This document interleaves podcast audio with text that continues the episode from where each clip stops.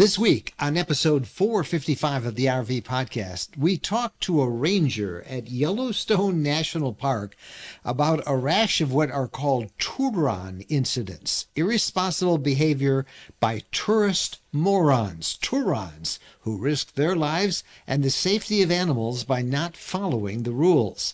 Plus, expert tips on maintaining the critical safety detectors on your RV. Welcome news on lower gas prices in the near future. Reports on too close encounters with bears. And RV news, travel information, and your RV lifestyle questions.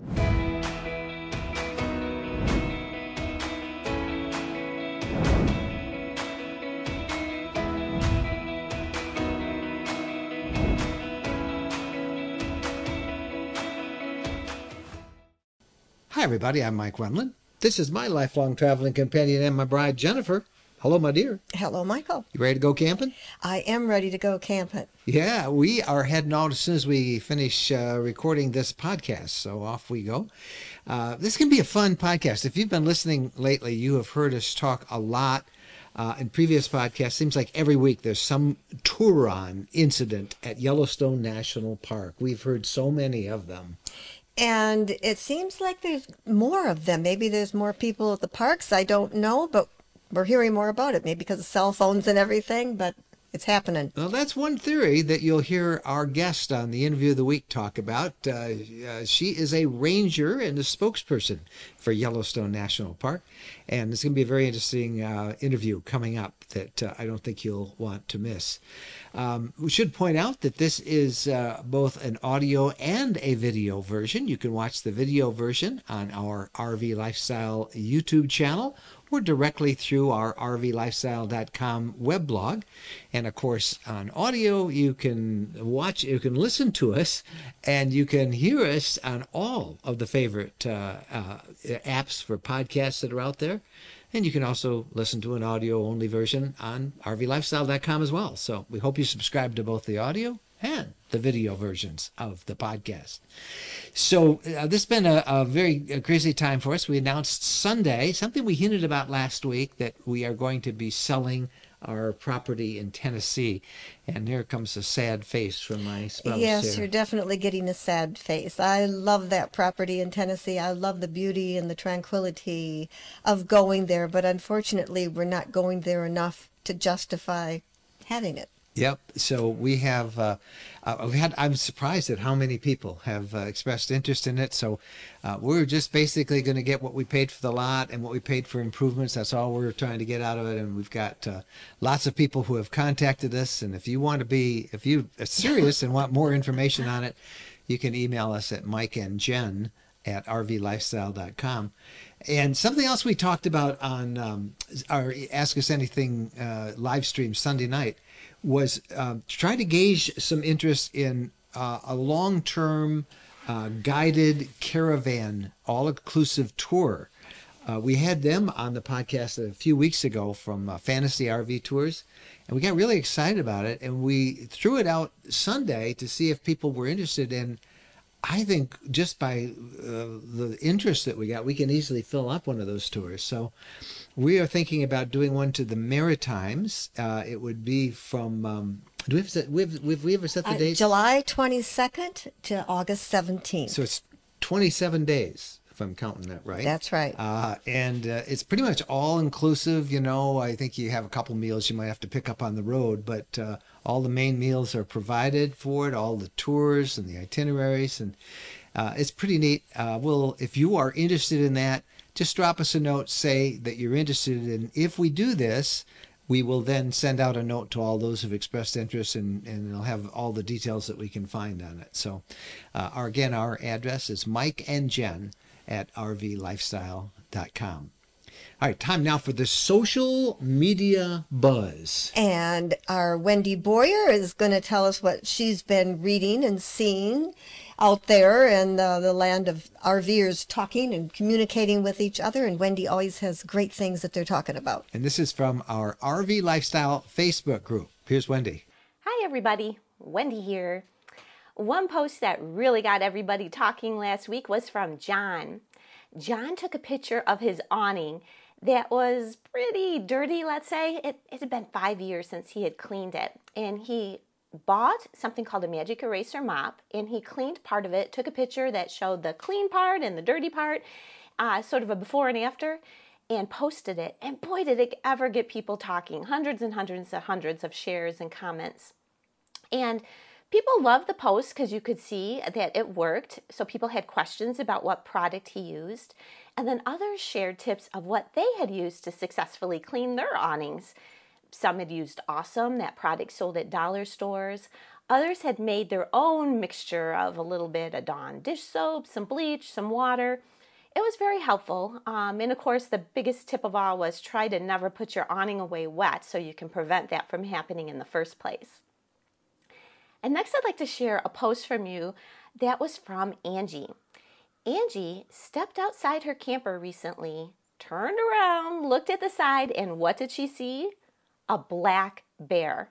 She said she was so scared, she just ran as fast as she could back inside, and uh, she was completely freaked out, as you can imagine. She was camping at Helen, Georgia when this happened, and when she shared this with the group, it led to a big long conversation about what others would do if they came face to face with a big black bear. And what I thought was interesting is many of you have. There were a lot of people that have had this exact same experience.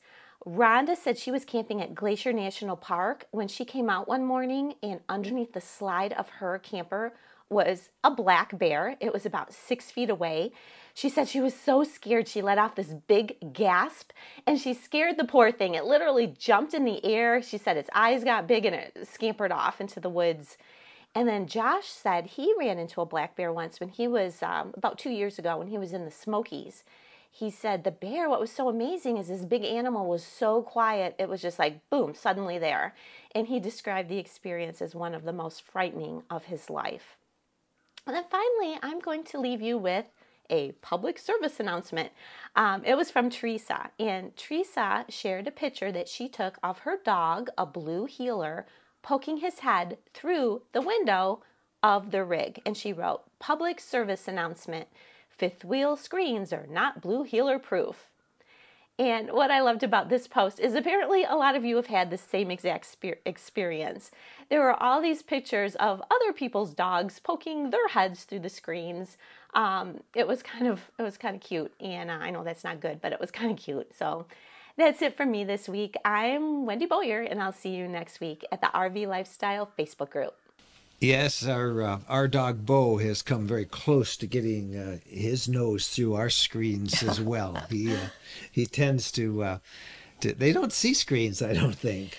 Maybe not. Or I think they're so excited and present in the moment. Yes. Yeah. They forget about the screen. That's what you say my problem is too. I think I was going to say people forget about screens too. they walk through them. All right, enough about oh. my impulsiveness. And um, uh, Bo's always is excused because he's a dog. I have no excuse for being impulsive. Um, time now for our camping recipe of the week. This has been a huge hit since uh, Jerica Ma, who is the editor of our sister blog, campingfoodrecipes.com, since she started providing these daily, uh, these weekly recipes, there's almost daily recipes on the blog. And these are recipes that are aimed at campers who, you know, we're always trying to have uh, easy and good meals on the road and boy, Jerica has some really delicious meals that uh, uh, are easy to fix and great to bring along. And um, no exception this week. She's got a great one, uh, one of everybody's favorite meals. Uh, but this will be a little twist. This is campfire nachos. Here's Jerica.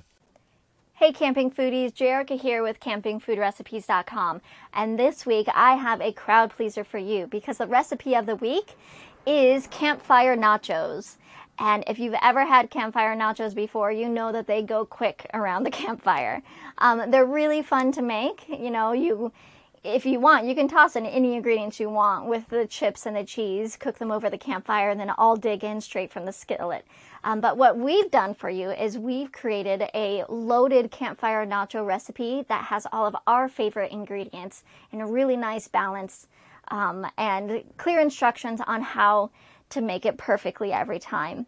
Um, and you have to remember that it's all about the layering. So when, as you layer the ingredients, you ensure that you get a um, you know, a chip full of toppings with every bite. Um, so be sure to check out that recipe. We also are adding more recipes every week um, from things that you cook over the campfire or grill or cook in your RV. So many great options um, that'll make you planning your next camping menu so easy. So be sure to check out campingfoodrecipes.com. Be sure to chow down on those campfire nachos and don't forget to submit your own favorite camping food recipe through our site. Um, we're so grateful for the people who have sent in their recipes. Um, it's just really a nice treat to share your favorites with our RV community. So thank you for that, and we hope to receive many more. Um, so that's it for me this week, but I will be back next week to share another favorite camping food recipe. Sounds pretty good to me. I like nachos. You are a nacho boy. I am. All right, when we come back, the RV interview of the week, talking about those Tourons at Yellowstone National Park. We're kind of ruining it for everybody. The one thing that can ruin a perfect RV trip is a bad mattress. And believe us, we know. Over the years, we've tried many and found them all wanting until now. Now we sleep on the RV mattress by Brooklyn Bedding. Quite simply, it's the best we've ever slept on. We chose a queen sized Aurora Luxe medium firm mattress that arrived tightly rolled in a box. All we had to do is put it on the bed, unroll it, and wait for it to recover from the compression. Then we put the sheets and the bed covers on, and we found we slept so well on it that we ordered another one for our home. That's how comfortable it is. Our sleep is now so luxurious and deep that we can't imagine using a different mattress. Shipping is free, and if you're disappointed with the current mattress in your RV, you owe it to yourselves to try the RV mattress by Brooklyn Bedding. Brooklyn Bedding sends out all of their RV mattresses from their own factory in Arizona. That means they're able to use premium materials at a reasonable price for you with no middleman bringing up the cost. And right now, if you visit rvmattress.com slash rvlifestyle, you'll get the maximum discount off your mattress with the promo code rvlifestyle. Again, use the promo code rvlifestyle for a big discount on your RV mattress by Brooklyn Bedding. We're sure you'll be as thrilled with your RV mattress by Brooklyn Bedding as we are with ours. It really is the most comfortable mattress we've ever slept on. Welcome back. Time now for the RV Lifestyle interview of the week. And our guest is Linda Veress, the spokeswoman for Yellowstone National Park. Uh, Linda has been a, um, a ranger. She's been in law enforcement there. She is well positioned to talk about something that you and I have been reporting every week just about, and that is this influx of Tourons, tourist morons, who are out of ignorance or selfishness or stupidity are endangering their lives, endangering the lives of animals, causing all sorts of problems at Yellowstone. Uh, Linda's a great interview, very sweet, kind person, but she makes it real clear that Yellowstone doesn't put up with this stuff. And I think you're going to enjoy this uh, this interview about what's safe, what is not safe, what to do if you see one of these Tourons during doing the latter. Uh, so without any further ado, let's get to that interview of the week with Linda Veress from Yellowstone National Park. It seems that this has been a crazy year. I mean, almost every day we're hearing something about some foolish action that visitors are taking. And I, I guess I want to just, uh, how often is it that these things are happening? Is it more now than before, or is it, are we just hearing about it more? It's hard to say. It's hard to say. Um, it, you know, comparing to previous years, just because you know now that we have these different websites and social media, and then people um, have their cell phones and they're taking photos and sharing. So it's hard to say whether these things uh, happened before or if there's a significant increase this year. But I can say that. Um, these things probably happen every day and they don't always get recorded or captured on uh, video. So you know lots of incidents that we might not even know about. Give us a sense of the common problems that you do see like that. Some on video some not. But What what what happens out there on a daily basis? I'd say probably the two that I've been hearing um, a lot about this year, and and you know it, it happens other years as well. Uh, would be wildlife. You know, people just getting too close to wildlife, and uh, you know maybe turning their backs and taking selfies, not paying attention. Um, or um, I think that's the main thing is just being too close, and then or not being aware of their surroundings, you know, and that there are, uh, you know, maybe um, uh, elk cows with calves nearby, just not paying attention to what they're doing.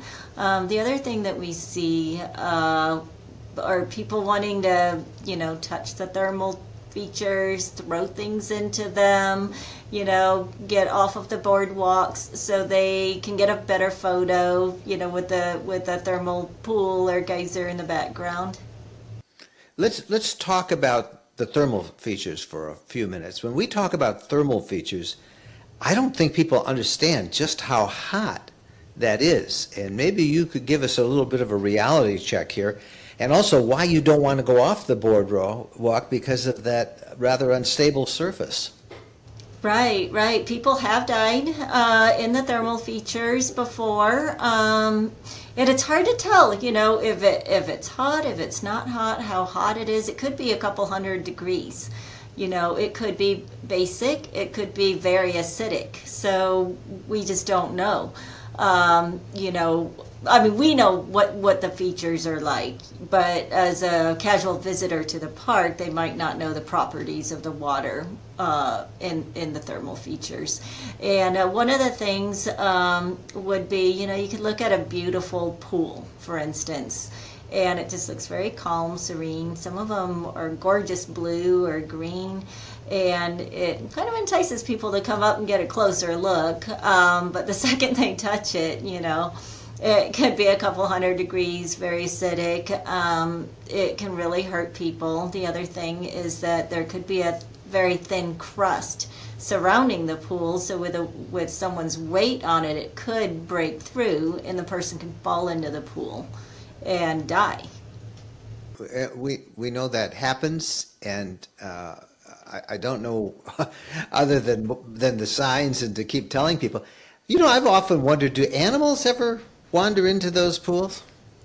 Some sometimes they do, but you know they've got a good survival instinct, so they know to you know stay away from it. Um, but it can happen.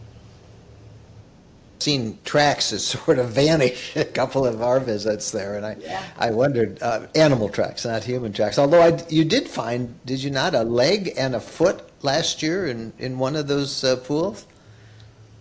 We did, we did. Um, on a day, uh, there there were some visitors in in that geyser basin at West Thumb, and they saw a shoe come up. And you know, sometimes you know we see things that'll float up in the pools just because people like throwing things into them. But as um, park staff fished it out, you know, they did find human remains. Um, inside the shoe. So we did launch an investigation and identified the person. So it's a, uh, you know, we don't really know what happened because uh, that person was there alone um, and it was unwitnessed. Um, so we don't know, but you know, that individual did die in the pool. That's how hot it is and, and acidic it is. Now, uh, back to the uh, the animals, which I think is is you know a huge draw. That's why many people come to Yellowstone to see the animals. I mean, we've seen pictures now of somebody trying to take a selfie petting a bison, and uh, I guess uh, we need to go over those rules a little bit. How far do you need to be from each of the different species that we see at Yellowstone? And I guess what are the consequences? Because these are wild animals. This isn't a Walt Disney movie here. This is their home. Exactly, exactly. Um, I think a lot of people, uh, you know, they're not used to seeing wild animals in their neighborhoods. And as they're traveling through the park, the animals are used to people to a certain extent as well. Um, you know, they might be peacefully grazing, resting, sleeping, standing. Um, you know, and the, and they look calm, but what people need to realize is that these animals are wild um, and they're managed as wildlife here in the park.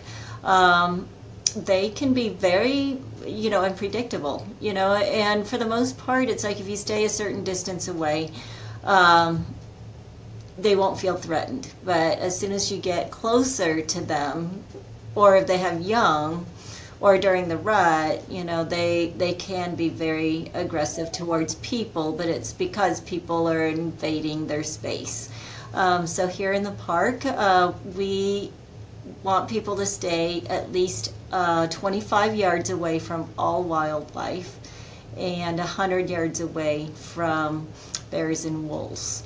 And so that's kind of yeah, that's the minimum. And you could be far away, but if they're acting aggressively or they're looking at you, or if it's during the rut or different times of the year where they're, they're, they might be protecting young, uh, you might need to stay even farther away from that. Um, there, have been also incidents, uh, it seems like every spring and summer, where somebody sees a, a bison uh, calf and decides that they need to help it uh, we know people have pick, tried to pick them up, to put them in their vehicle and drive them to you guys. Uh, maybe we ought to explain about these these uh, baby animals that uh, every spring that, that they're not abandoned. they're not abandoned.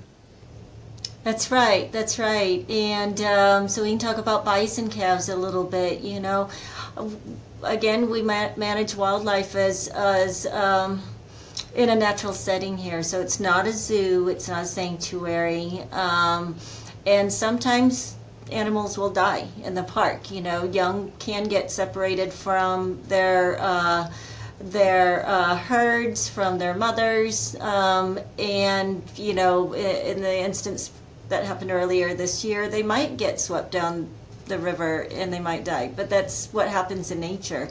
Um, but the one good thing to know is that you know usually when something like that dies, um, you know, uh, predators or scavengers will come and eat it. So, you know, it'll stay on the landscape. Um, so we don't rescue wildlife here um, or send them to sanctuaries, but we uh, just kind of follow um, the process, the natural process.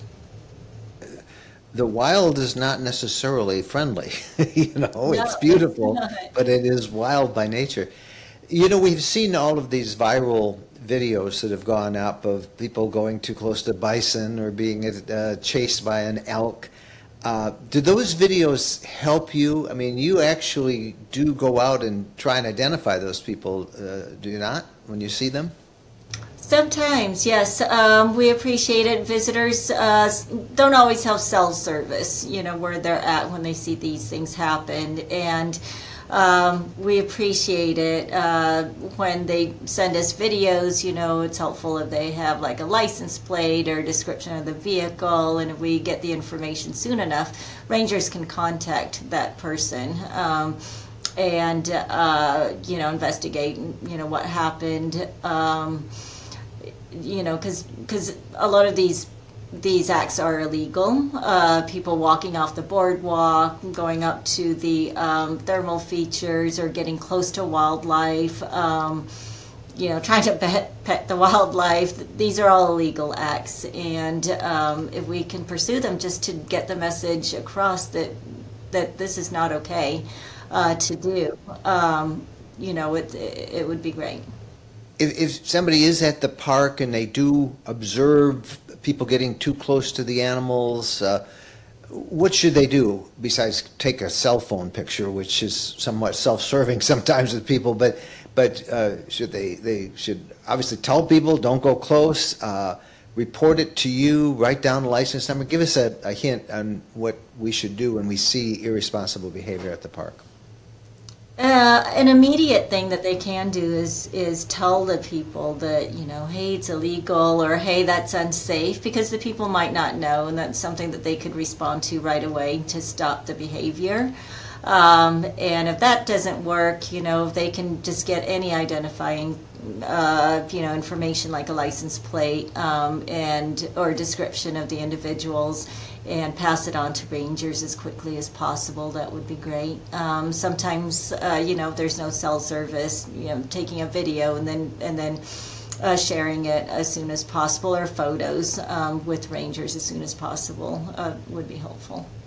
Um, what are the penalties that um, we these people who behave irresponsibly, what, what do they face when they are identified? Each uh, individual case it'll vary slightly depending on you know the circumstances and the infractions um, but many of them could fall under a misdemeanor which would be up to $5000 uh, fine and up to six months in jail uh, for some of the more egregious ones, you know, there will be a mandatory appearance in court. Um, we have a court right here in Mammoth Hot Springs. Uh, so then it'll be up to the judge, um, you know, to determine, you know, what the fines would be. Mammoth Hot Springs is one of our favorite spots there, and I can't let you go without asking you about the elk because there are so many elk that live there. they are always there that uh, when people walk out of the, they go into one of the stores or the restaurants, they're very apt, apt to run into some elks, if not literally. I mean, they're going to come very close. Would you explain that that that, that herd they can be very aggressive? The elk they look like they're resting and hanging out and chilling out, but but you don't want to get close to them or get them spooked. Exactly, exactly. I see them on a daily basis almost, you know, and even for me, you know, living and working here, uh, when I walk out of buildings, I look around. Uh, it's so important to stay aware of your surroundings um, and know what's around. So I always walk out of a building and I look around, see if there are any elk or other wildlife, and then if there are, you know, I'll walk way around them so I'm not anywhere near them. So I maintain, a, uh, you know, that 25 yard distance for sure. Um, couple times a year, uh, you know, during uh, spring calving season and during the elk rut, everyone who lives here, you know, we're we're especially aware um, that uh, we really need to pay attention and, and um, maintain our distance. You know, sometimes with the elk calves, like this spring, I uh, saw one. It was it was hidden on the pavement between two vehicles in the parking lot. Uh, you know, mother was nowhere to be seen because normally what elk do is they'll park the babies. Um, you know, it could be up against a building and between cars while they feed. And interestingly, you know, the the the, the calf knows to stay there, but mama will always come back for the calf. Um, so that's another you know instance where you definitely want to leave uh, the calf alone. But um, yeah, yeah, just fun times around here for a few weeks. Yeah. Well, you are in our favorite place. I know when we first started RVing, that was the very first trip that we went, and and uh, we try to visit as often as we can. Uh, anything new in Yellowstone since I've got you here that we ought to tell people about? Uh, how's it going with traffic control and uh, construction. How's uh, how's Yellowstone doing this year? Right. I think a couple of things that people should know is that um, in Yellowstone we do not have a timed entry or reservation to get into the park. Um, so they, you know, some other parks have uh, implemented this, but Yellowstone, um, we do not require, uh, you know, a permit to get into the park. Um, so they can come at any time. And then another thing is that last year we did have a historic flood happen in June, and that it did wash out a couple of the roads in the park. Um, and uh, you know we were closed for a short period of time as well. But those two roads were washed out pretty much all last summer. But they have been rebuilt, so all the roads in the park are open. Uh, this year, um, we do have some road construction projects going on, so just uh, you know, plan ahead and and take it easy as as uh, as they're driving through the park. Um, enjoy the scenery. Don't be in a rush to go anywhere. Uh, just be patient uh, and flexible. Well, it's awesome. Well, Linda, uh, thank you for making some time for us, and maybe if we can just keep getting the words out. Irresponsible behavior is dealt with at Yellowstone, and we want people to know that, and that they can help by by making you aware thank you for making us aware of um, uh, one of the greatest resources that America has, Yellowstone National Park. Yeah, thank you very much. Thanks to Linda for um, sharing that uh, information with us. It's a great interview, and of course, Yellowstone's one of our favorite places.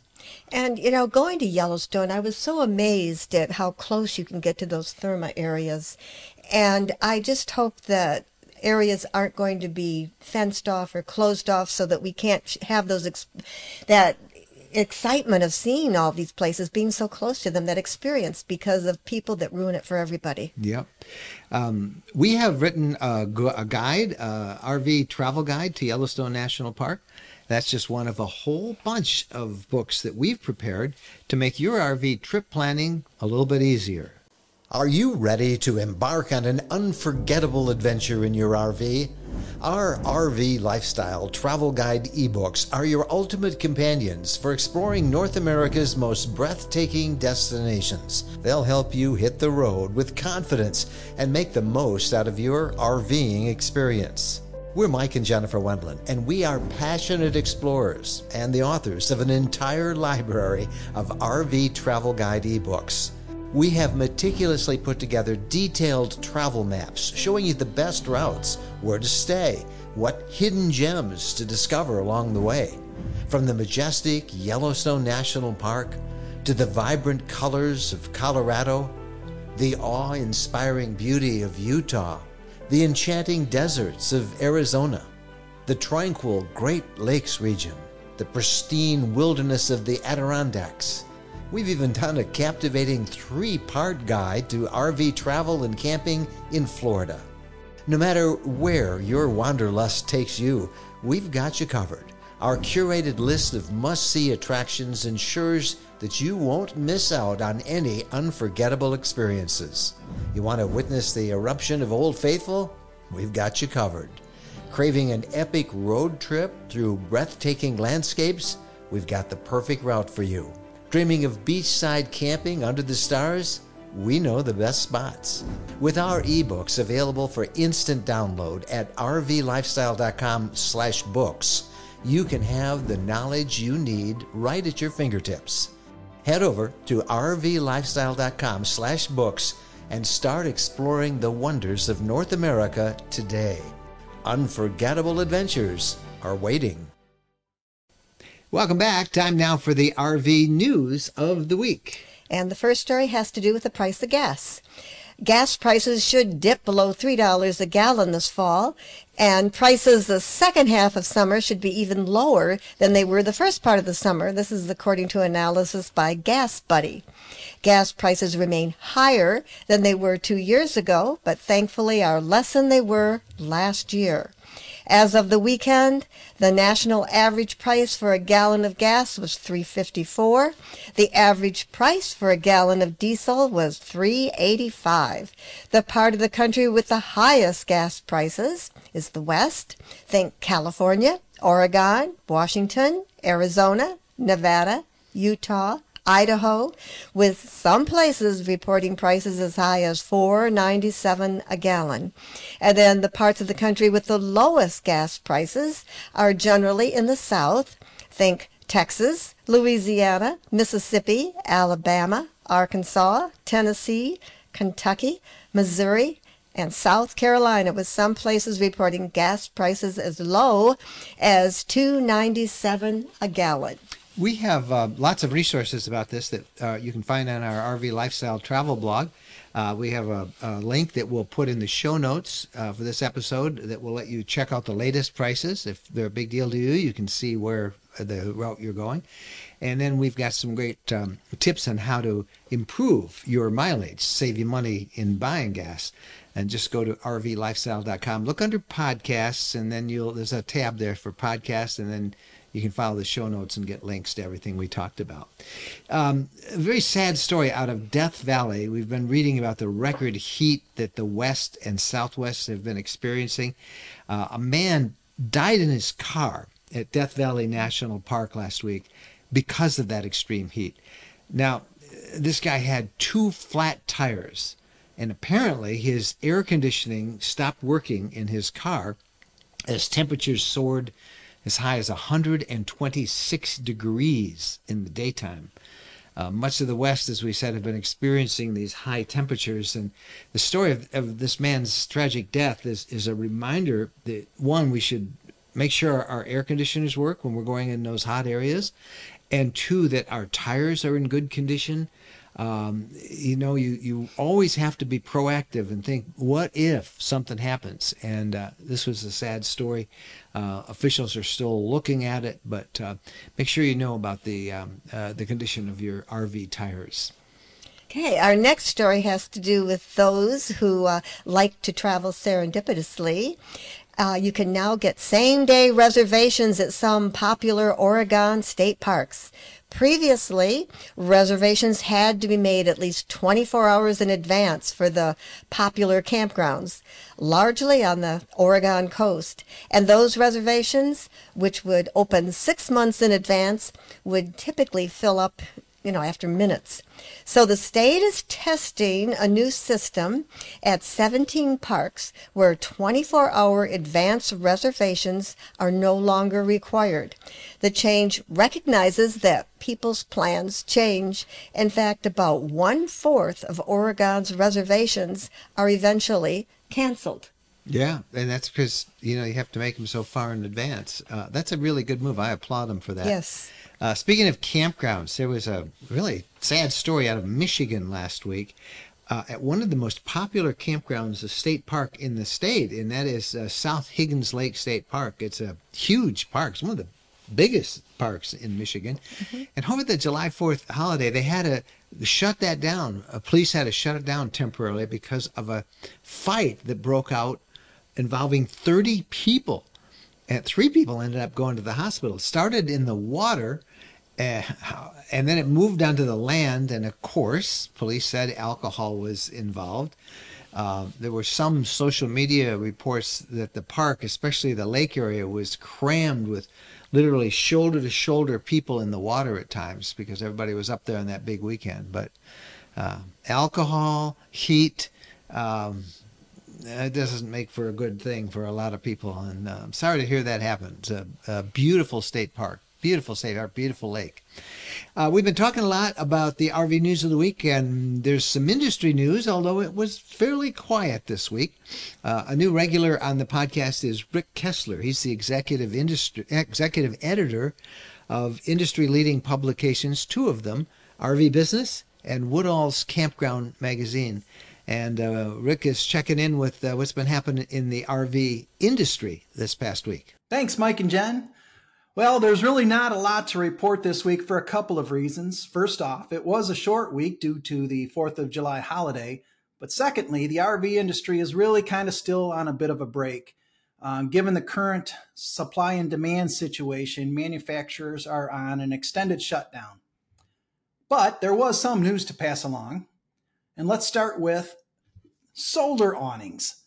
Uh, there's been a couple of, a handful really, of solar awnings that are just beginning to hit the market, with the latest coming from Lippert, one of the RV industry's mega suppliers. Well, Lippert has partnered with Renogy on a flexible solar awning fabric for Lippert's Solera off grid brand of awnings. Officials claim that those awnings will have up to 300 watts of solar power and even when the awning's rolled up, they say it can still pull in about 60% of its photovoltaic production potential. That's a mouthful. Hey, but stay tuned, folks. You know that innovation is only going to get better. And lastly, have you ever wondered what it takes to build a campground?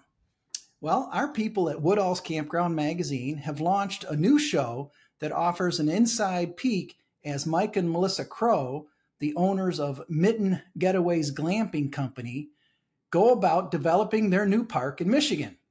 We're about three or four weeks into the program, so you can get caught up pretty quickly.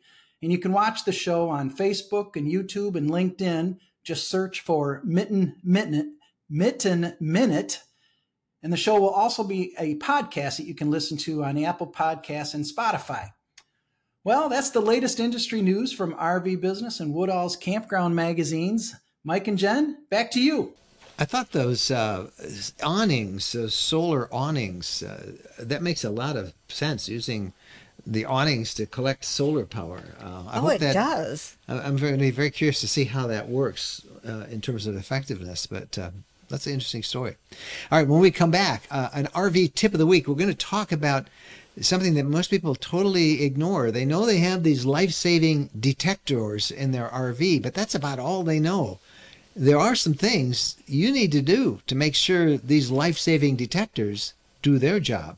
Stay with us. We'll be right back. When we're on a road trip, we always seem to find a way to stop at a Camping World center.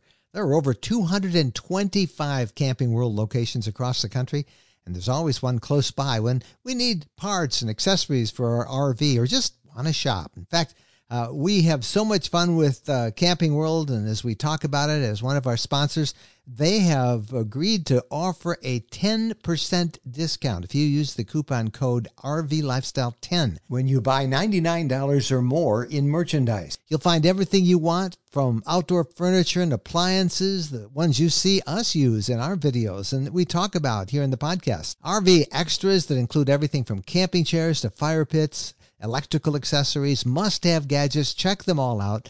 And again, don't forget, use the coupon code RVLifestyle10 when you visit campingworld.com. Welcome back. And now it's time for the RV tip of the week from Brenda, our Queen Bee RV expert. And uh, every week, Brenda has something for us to learn, and this week is no exception. Life safety detectors. Let's dive a little deeper on some of the safety equipment that we have in the RV and focus on your detectors LP, carbon monoxide or CO, and the smoke detector. Your LP detector might be a standalone or a combo with your carbon monoxide detector and should be no more than six inches from the floor of the RV. This is because propane is heavier than air, and CO can be both lighter or heavier than air depending on the circumstances in the room. Some RVs will have a separate CO detector, and it's typically located in the bedroom. The LP detector will always be hardwired to the coach battery, so it's imperative to make sure that the battery remains charged. The standalone CO detector could be either hardwired or run on a 9 volt battery. The smoke detector is usually on a 9 volt battery and is on the ceiling located near the exit door of the bedroom. To test the detectors, press the test button on the front to make sure the alarm sounds. This will confirm that the detector is receiving power, however, it does not confirm that the sensor is still operating properly. If any of the detectors are not functioning, check the power sources first, and then it's time to consider if the device has exceeded its life expectancy. To monitor this, you'll look for the manufacture dates on either smoke, CO, or LP detectors, which are on the back of the device. So grab a screwdriver and take a look. It's recommended to replace COLP at the 5 to 7 year mark and smoke detectors at the 5 to 10 year mark. So I say just be safe and do all of them at 5 years. It's a simple and effective safety measure. If the LP detector is beeping, it means one of three things. There is LP present, the battery power is too low, or the detector is nearing the end of its life. Never disconnect the detector or cut the wires. When you are replacing a detector, make sure they are RV rated. You can find this information on the back of your current detectors and or on the package or description when purchasing in the camping gear store or online. Ladies, are you a female RV traveler? Want to learn more about safety, troubleshooting problems, and maintaining your own RV? Head to queenbeerv.com and click on events to view the locations of our nationwide women's RV workshop tour. We'll see you there. Now back to you, Mike and Jen. Well, thank you, Brenda, for that. When we come back, we've got the RV questions of the week. So stay with us. When we're asked what's the most important modification we made to our RV, it's an easy answer. Battleborn batteries. Battleborn batteries are quality, safe, reliable lithium batteries that allow us to stay out there off the grid longer. Lithium batteries charge faster, they charge fuller, they're longer lasting, they're maintenance free, and Battleborn batteries are protected by a 10 year guarantee. Now, in our case, they just dropped into the existing AGM batteries that we have, and they'll probably be the same on your rig too. Battleborn battery experts can get those in your rig just like they did with ours. They can also match you up with the right cabling, the inverter, the charger, the solar controller, everything Jennifer and I swear by our Battleborn batteries. They allow us to boondock off the grid. Check them out. Go to rvlifestyle.com slash lithium. rvlifestyle.com slash lithium. Welcome back, and now it's time for the RV questions of the week, and we've got one from Robin. And Robin asks, if you're boondocking somewhere and it's hot outside, how long should, can you run your generator to use air conditioning? Well, the, the short answer to that is as long as you want.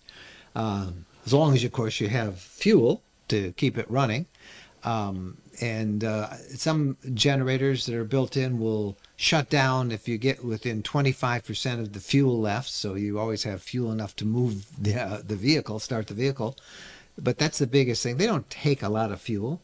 Um, generators are meant for long use. In fact, I think the the biggest mistake people who have generators make, RVers make, is they don't run them often enough or long enough. You should quote exercise your RV generator at least once a month, and the recommendation is to run it uh, under draw for at least one hour every month. Now, when when I say under draw, that means using power from it. For example, turning on your air conditioning and running the generator for at least an hour. That will keep things moving properly in the generator, and uh, they're meant to, to run a long time. Uh, so uh, you should also uh, I guess mention that once a year you should have your generator checked out by a technician. Make sure everything's working good. Make sure the spark plugs, if it has one, are, are there and uh, operating. You know that you don't have to replace those. Um, make sure you have the oil level checked in it. Uh, just maintain it properly. Check the check the manual for your unit. But if the noise doesn't bother you or your neighbors, um, you can use it as long as you as you want. And uh, sometimes you want to run it a long time. If I guess the secret here is boondocking. Yeah. Uh, so if you, if you have neighbors, you know they might not appreciate that thing running all mm night long. Uh, in a Walmart parking lot, it's probably okay because it's already pretty noisy. Truck stop, it's already noisy. You might appreciate it. It'll give you a little bit of noise to, to white noise. And, you know, while we're talking about this, we should probably um, bring up another thing that people often ask us, and that is that uh, if you have a, a, generator in your RV, uh, it's okay to run it uh, as you drive. Uh, it's okay also to run your air conditioner as you drive. Now, you don't have to run the generator usually to run the air conditioner because the alternator is sufficiently uh, drawing enough power to the coach. But um, sometimes it's really hot in as you drive down the road and it's okay to have your chassis or your cab air conditioner working and then turn on your coach or your RV the RV part of your motorhome have that uh, operating as well. So it's okay to do all of that. Stay cool everybody. I'm so glad that you brought that up because I think that's a question most people wouldn't ask and that's something that they need to know. Yeah. All right, that's the podcast this week. We would love to hear your comments or your questions. You can reach us anytime at Mike and Jen at rvlifestyle.com. Thank you guys so much for watching. Happy trails.